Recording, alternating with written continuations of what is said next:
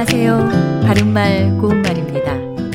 우리말에 동방사기는 백지장도 높다고 하였단다 라는 속담이 있습니다. 여기서 동방삭은 삼천갑자 동방삭이라는 표현으로 많이 알려진 장수한 인물을 말하는데요. 오래 사는 사람을 이르는 말로도 사용되고 있습니다.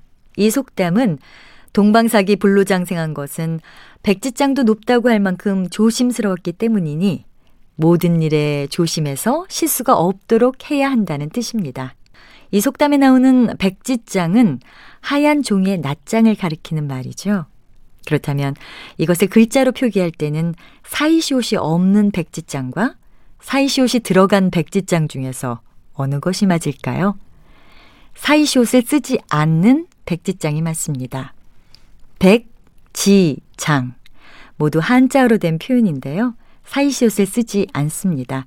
발음은 물론 백지장으로 납니다. 백지장이 들어가는 속담으로 제일 많이 들을 수 있는 것은 백지장도 맞들면 낫다일 텐데요.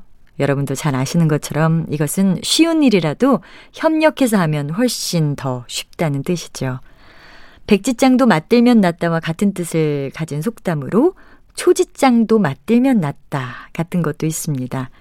초지장 역시 매우 얇고 가벼운 종이장을 이르는 말입니다.